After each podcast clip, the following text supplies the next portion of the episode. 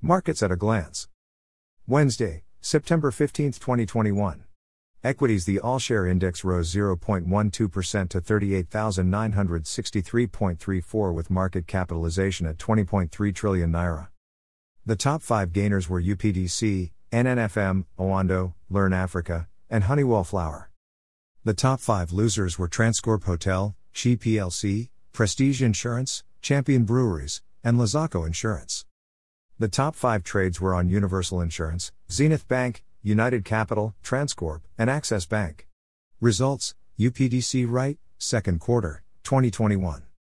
Money market, overnight rate down 0.95% to 13.55%, open buyback rate down 1.00% to 13.00%.